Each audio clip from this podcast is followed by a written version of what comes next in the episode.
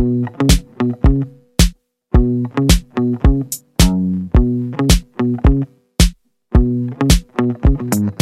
there, welcome to Your Living Health. This is the podcast where we talk about real life strategies to reduce your chronic inflammation.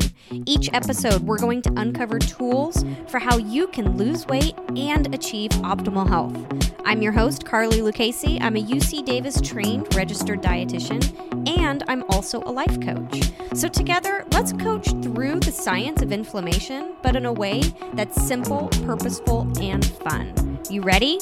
Let's go. Hey there, welcome back. Merry Christmas, Happy New Year. All the best as we dive right on into 2024. So, I know that we could talk all about goals today, right? And really have that conversation about what goals do you have and what are the things you want to finally start doing this year. But I think that that's really boring and cliche. So, instead, I am going to stay true to you and true to my goal of helping you to reduce your chronic inflammation. So, in order to do that, I'm going to continue to help you to understand all these little hidden details for how you can manage your mind through the journey of weight loss. So, today's episode, it's all about the fear surrounding making decisions and the freedom that follows when you finally do. So, if you remember, I've already dug into the topic of making decisions back in episode 42, but this episode is going to be different than that one. That episode is more about how you can make decisions and a little bit more of that strategy around decisions and kind of the the challenges about um, about even deciding what decision you want or how you can actually make it happen. But this episode is more going to be about what keeps you stuck in indecision and what you're going to be able to achieve on the other side of making a decision. So, I wanted to make this episode for you a little selfishly, more t- for me to reflect on something that happened to me the other day. And it didn't happen to me just once either. So once I was on to myself about this concept, I was able to see this same pattern show up in other areas during my day. And to me, it was quite profound. And I know that if it happens to me, it must be happening to each of you as well. And that's why I wanted to dedicate some time today to really reflecting and digging into and understanding what actually happened. So, let's go dig on in. Okay. So many of you may already know, but um, for those of you that don't, I complete a 24 to 36 hour fast at least once a week. So I've been doing this for a while now, and for me, it's been really amazing to help me to work through some of the mental struggles that I have around food, and as well as really a reminder and an encouragement to my body to um, to make sure to be optimized and to take care of itself, to learn how to burn fat, to remember about the different fuel sources, like all the things that are the benefits of fasting. I don't have a set day of the week that I do this. I usually aim for Mondays or Tuesdays. It seems to be the easiest, the most um, effective day. But depending on what's happening with the family, I might swap it to a day later in the week. But normally by the time that Monday comes around, it's on my mind and I begin to decide when it's going to begin. So, this is the part in my decision making process when I know what I want, I know how to get it done, but I haven't finalized the details to make it happen yet.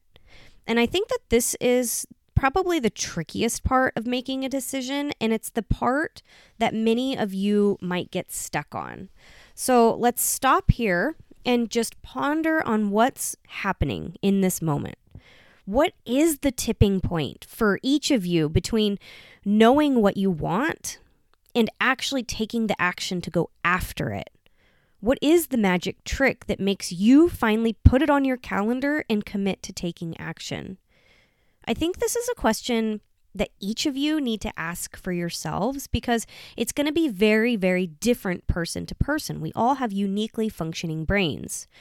What decisions have you committed to completing, but you refuse to put on your calendar and follow through with them? So, for me, what works for my brain, I like to play games with myself, right? So, I can get myself to that space of a committed decision with a mind trick. So when I'm fasting, the the initiation, the the follow through of this decision can be as simple as having black coffee, right? Taking that first sip of black coffee and just being like, whoop, boom, I'm committed, right? No turning back now. And for a cold plunge, I think the easiest thing that I've found is playing that trick of once I push this button, it's a 10 second countdown. There's no turning back.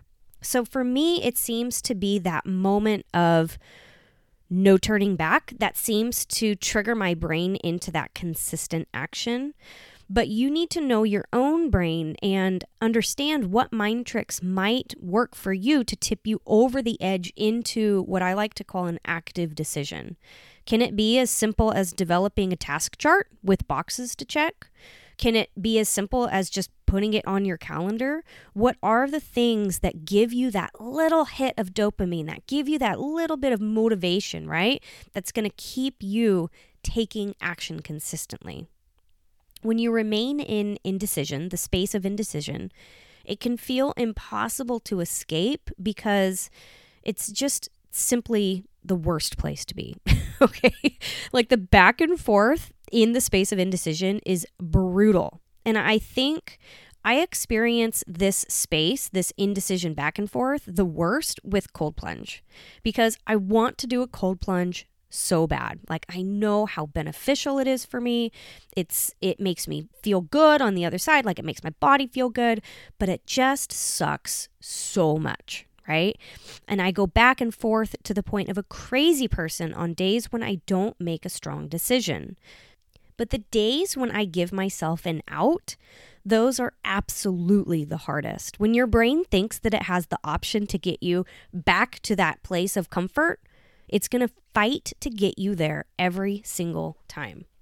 So let's just, for the sake of the story, let's say you've done the work and you've figured out the trick that you needed to play on your brain to break you into that space of making a decision. Okay, so what is next? So let's kind of go back to my story on fasting. Okay, so this is the part of this journey that I found to be quite profound. So, what I had noticed is the week before, when I had fasted, I hadn't committed to how long I was going to do it from the beginning. So, the entire day, my brain was trying to convince me that I had fasted long enough. like, that was good and the work is done. I've been in ketosis for long enough. I do this every week anyway. Maybe this is just going to be a 16 hour fast in, instead of a 24 to 36 hour fast. So every single smell at home or at work or during travels or whenever I was around food, it was tempting. Any glimpse of food was another round of temptation and desire. It wasn't a good time. And Quite frankly, it was an awful experience. It was one of the hardest fasts I'd gone through. But fast forward to the following week's fast, I came into this fast not wanting to experience that over again, right? So, this fast, I had made the decision. I knew that I was not going to eat anything until the following morning, and that was that. I had made my call.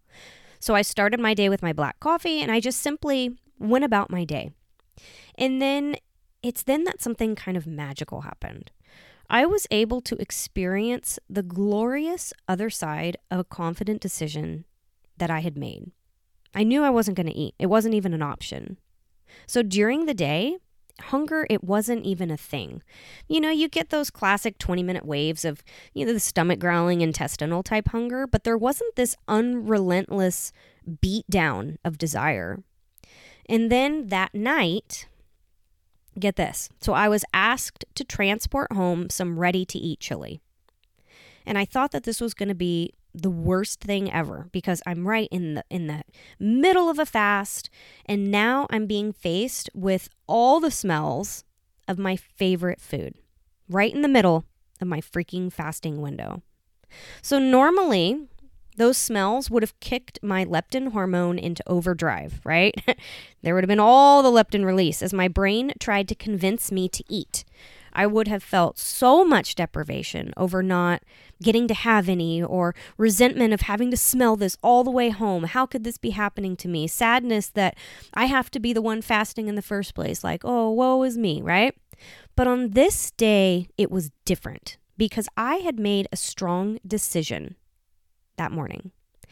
Because I had the courage to make that decision, something fascinating happened. Instead of experiencing all the deprivation and sadness, I was instead able to breathe deeply into the smells that were filling my car and just love that I was getting to experience the smells of my favorite food all the way home. It didn't trigger excess hunger. It didn't trigger bitterness or resentment. It was just the simple pleasure of good smelling food. And had I given myself the option of not fasting, this drive home would have been torture, right? The back and forth of indecision, it would have been awful. I would have had to talk myself out of breaking my fast probably like 20 times within a 10 minute drive. I would have missed getting to really breathe into and just simply love the experience of smelling my favorite food. The realization of what happens in the aftermath of the strong decision was profound to me that day because I realized that when you make soft decisions, you strip yourself of the ability to see the positive. It will always be masked with the exact emotions that you are trying to avoid. You will only have access to the peace and the confidence and the pride that you're wanting to feel if you have the tenacity and the courage to make a decision strongly you will be engulfed in double the sensation of negative emotions because your brain, like rapid fire, is going to be thinking and, and offering up to you all the thoughts to get you to go back on the decision that you've already made. That day, many times I breathed deeply into the smell of that chili, like full lung filling type smells. And I just was able to sigh with content that there was nothing that I would rather be smelling in that moment. It was pure joy during a fast. So, later that week, so after I had this moment of of clarity, I guess, in my car, later that week, the same scenario happened to me with a cold plunge. So the week before, I had made that soft decision that I kind of like wanted to do a cold plunge instead of deciding that I'm going to do a cold plunge. Two totally different things, right? Wanting and going to, big difference. So on that day when I wanted to do a cold plunge, I then proceeded to, you know, like check the temperature of the water. You you feel the water like 20 times, you put a leg in, you pull it out. You're thinking about the best time that should be to get in. You're thinking about how much you don't want to do it. And then from that space, you have to just like convince yourself that you actually want to get in and do it, right?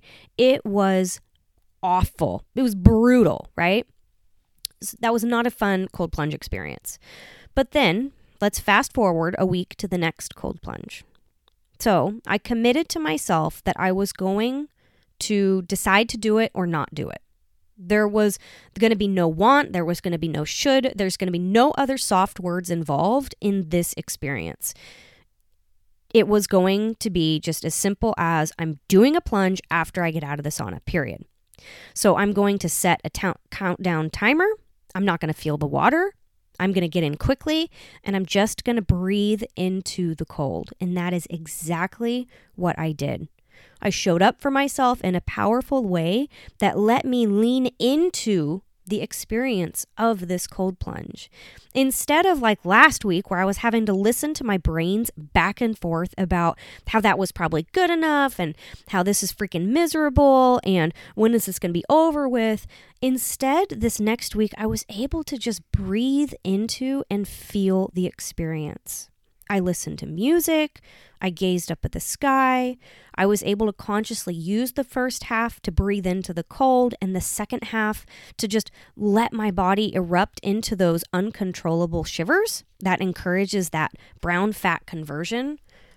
I was able to get everything that I wanted out of the experience and so much more. I was able to feel the confidence and the pride and the peace in that moment because it was finally available to me, whereas before it wasn't.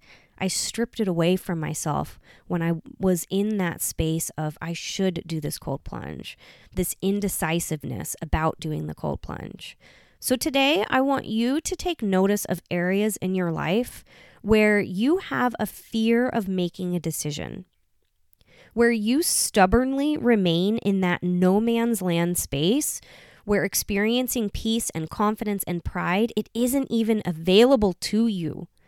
I want you to notice what you are withholding from yourself. Because, friends, it's not just the lack of a result that you're achieving. You are also stripping yourself of the ability to experience everything that is good during the journey. I want you to have the grace with yourself to learn what tricks that you can play with your brain to come to that space of making a strong decision. And then I want you to have the courage to have your own back and firmly say, let's go. Okay, I love you guys. Do this work. I love you, and I will talk to you soon. All right, bye. Hey, change is hard, and doing it without professional guidance can make it seem impossible. If you're willing to do the work, I can make your path to longevity straight and strategic. Take the first step, head on over to yourlivinghealth.com and book your free consult so we can chat about your unique situation. And please take a second or two and leave me a review. Thank you for your interest in reducing your chronic inflammation, and I'll talk to you next week. Bye.